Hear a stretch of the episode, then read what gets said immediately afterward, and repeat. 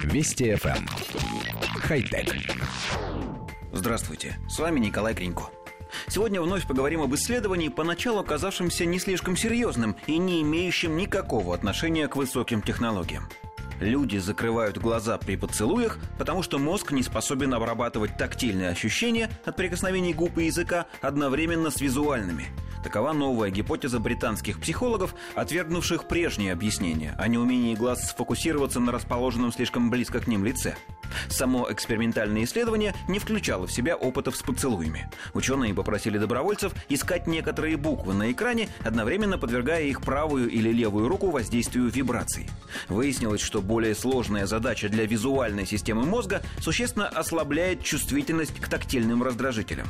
Ведущий автор исследования Сандра Мерфи рассказывает, новое открытие важно, так как в системах аварийной сигнализации все чаще применяются тактильные данные. Например, многие автомобили оповещают водителей вибрациями о случайном переходе на соседнюю полосу. Если водители в это время внимательно всматриваются в происходящее на дороге и ищут нужный знак, то они рискуют не почувствовать вибрации. Кроме того, данное открытие объясняет успехи воров-карманников. Рассматривая карту метро или планшет, их жертвы хуже чувствуют проникновение чужаков в карман. Наконец, авторы исследования предлагают пересмотреть, с учетом полученных выводов, конструкции систем аварийного оповещения для водителей и пилотов. Коллектив редакции нашей программы считает, что британские ученые, фигурирующие в последнее время даже в анекдотах о бессмысленных исследованиях, совершили важное открытие.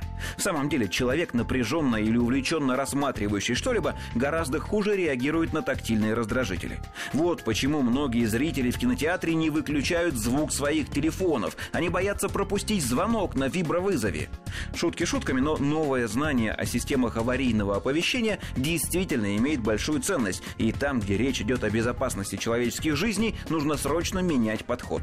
Конечно, производителям не стоит массово отзывать автомобили, оборудованные вибропредупреждением о сходе с полосы. Хотя... Вести FM. Эм. Хай-тек.